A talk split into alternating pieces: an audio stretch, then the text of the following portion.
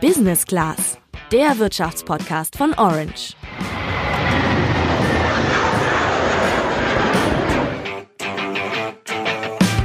Also mein Lieblingsessen ist, wie sich das im Ruhrpott gehört, Currywurst Pommes. Schmeckt echt gut, ist aber natürlich total ungesund. Ich weiß ja nicht, wie es dir geht, Sandra, aber mir persönlich schmeckt ungesundes Essen generell einfach immer viel zu gut. Das kenne ich und es gibt ja auch haufenweise ungesundes Zeug zu kaufen. Allerdings gibt es ein paar Entwicklungen in der Lebensmittelbranche, die Herstellern in Zukunft Anreize geben können, bei ihren Produkten mehr auf die Gesundheit zu achten. Zum Beispiel die Lebensmittelampel, die jetzt kommen wird, aber auch der Trend zur fleischlosen Ernährung.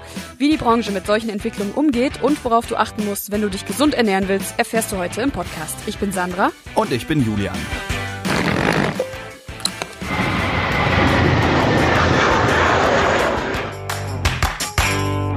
Ich war neulich im Supermarkt, wollte mir abends nämlich schnell eine Tiefkühl-Spinatpizza in den Ofen hauen und hatte die Wahl zwischen der Restaurante Pizza Spinacci von Dr. Oetker und der Big Pizza Boston von Wagner. Also geschmacklich finde ich die eigentlich relativ nah beieinander. Preislich war der Unterschied jetzt auch nicht so wahnsinnig groß. Ich habe aber dann erst in den Nährwerten abgelesen, Spinatpizza ist nicht gleich Spinatpizza. Also die Pizza von Dr. Oetker hatte weniger Fett, weniger Salz, weniger Kalorien und mehr Gemüse. Also ist die schon deutlich ausgewogener. Aber bis ich das erstmal festgestellt habe, hätte ich eigentlich die Pizza gefühlt schon eigentlich fertig haben können. Ja, das lange Vergleichen, das kenne ich auch aus dem Supermarkt. Da bist du nicht der Einzige. Und ja, das kann auch echt Zeit kosten.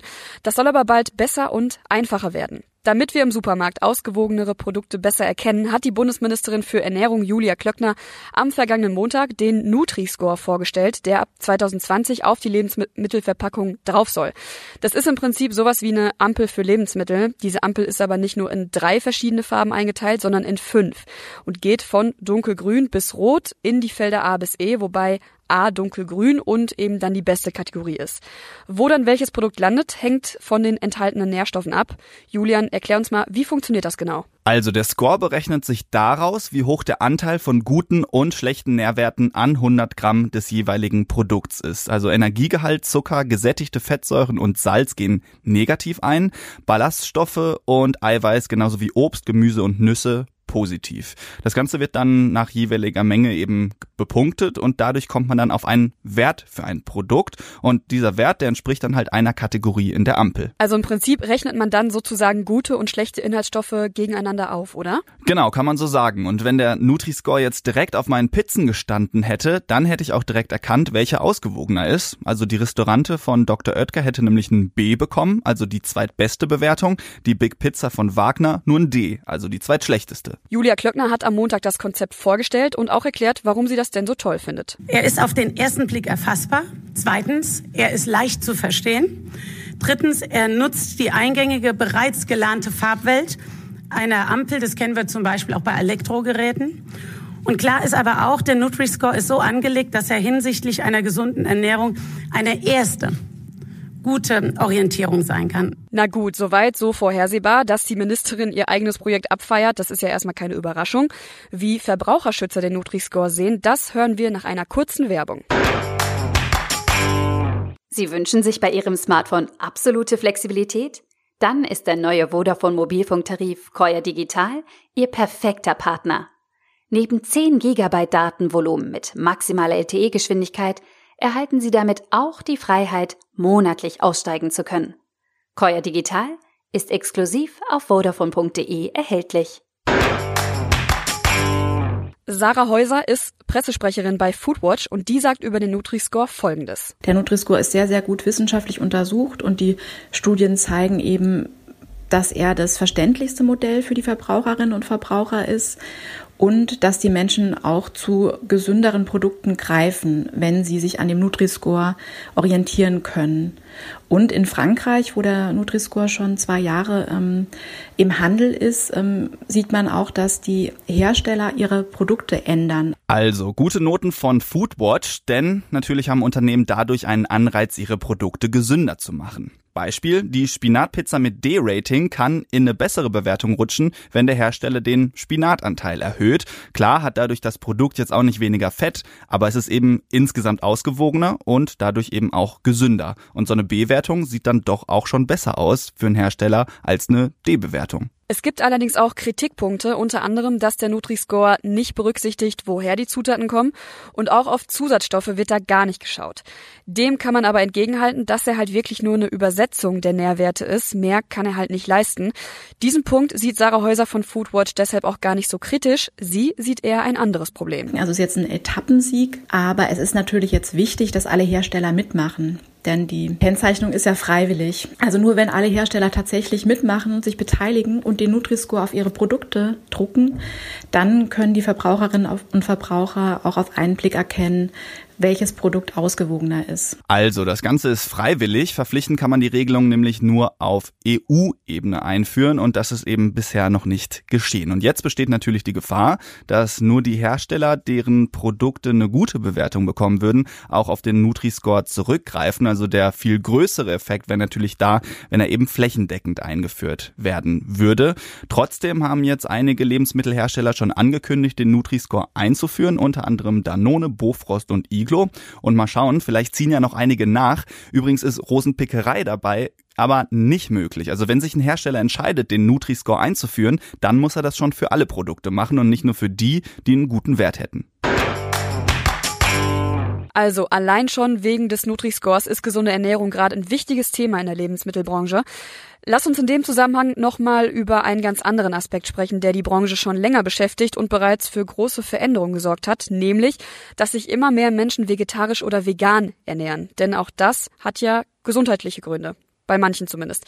Wie sieht es bei dir aus, Julian? Bist du auch vegan oder vegetarisch unterwegs? Nee, also ehrlich gesagt kann ich auf manche Sachen einfach nicht so gut verzichten. Also ab und zu ein Frühstücksei oder eben mal die Currywurst, das muss schon sein. Aber ich achte natürlich schon darauf, dass ich eher wenig tierische Produkte esse und wenn eben nur von Tieren aus guter Haltung. Sieht bei mir eigentlich ganz ähnlich aus. Also ich merke selber, dass ich derzeit wirklich viel weniger Fleisch esse als noch vor einem Jahr oder zwei Jahren.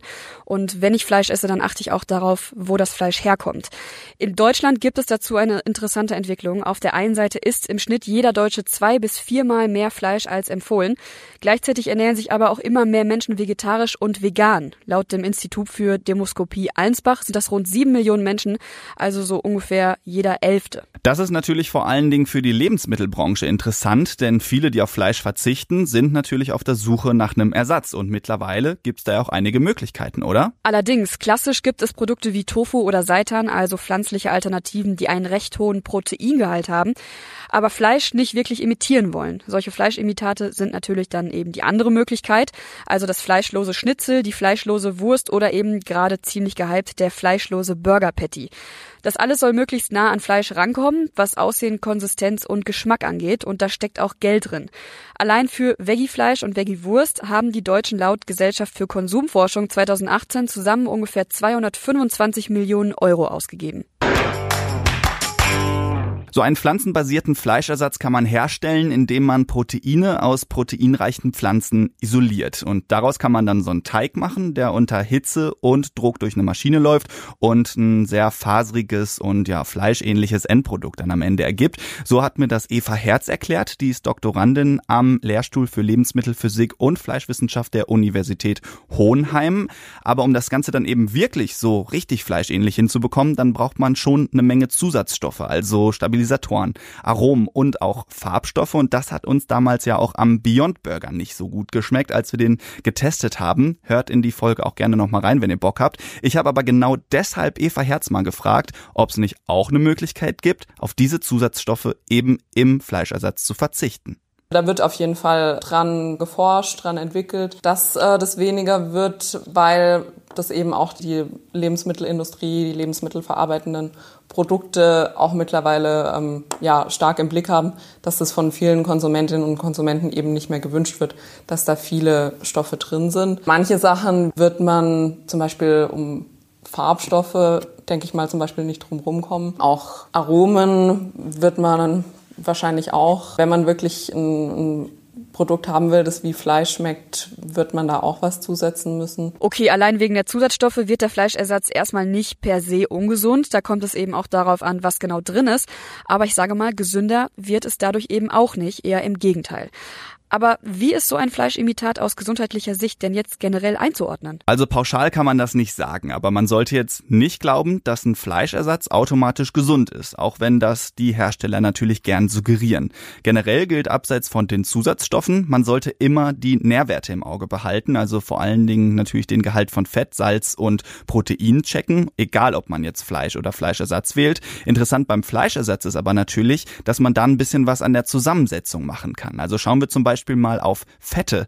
In Fleisch kommen viele der gesättigten Fettsäuren vor, die für uns ja eher ungesund sind. Deswegen forschen die Mitarbeiter am Lehrstuhl von Eva Herz auch im Moment unter anderem daran, wie man in Fleischersatz am besten ungesättigte Fettsäuren einbaut. Das wäre natürlich ein klarer Pluspunkt für den Fleischersatz. Eva Herz drückt's so aus. Wenn man es irgendwie kurz zusammenfasst, würde ich jetzt nicht sagen, dass ein pflanzliches Fleischersatzprodukt per se gesünder ist als ein Fleischprodukt. Es gibt aber Möglichkeiten, wie man das Ganze gesünder gestalten kann.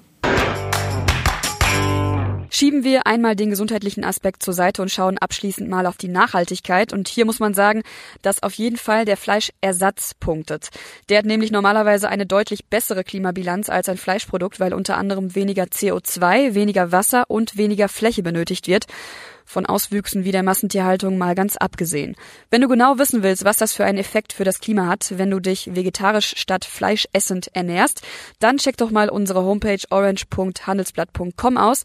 Dazu hat unsere Orange-Autorin Laura nämlich einen Artikel geschrieben. Also besser für das Klima ist der Fleischersatz schon, besser für die Gesundheit aber nicht zwangsläufig. Statt auf ein Imitat zurückzugreifen, kannst du im Zweifel natürlich möglichst unverarbeitete Produkte lieber selbst zubereiten und die bekommst du natürlich auch so gesund hin, wie du sie haben möchtest. Das Imitat, das kannst du natürlich auch schon nehmen, klar, aber solltest vielleicht nicht mit zu hohen Erwartungen da dran gehen. Nochmal Eva Herz. Es ist kein Heilmittel, es ist ja kein Grundnahrungsmittel, es ist kein Gemüseersatz, sondern es ist ein Fleischersatz. Das ist auch, was ich immer so ein bisschen, wenn ich das so in die vielen Berichte gerade so auch in den Medien so ein bisschen mitverfolge, was ich mir dann oft dabei denke, wie das da so bewertet wird, ähm, dass man das so ein bisschen nicht aus dem Blick verlieren sollte. Passendes Fazit finde ich. Das war es erstmal für diese Woche und was immer ihr esst, wir wünschen euch dabei einen guten Appetit und hoffen, dass wir uns nächste Woche an dieser Stelle wiederhören. Macht's gut. Ciao.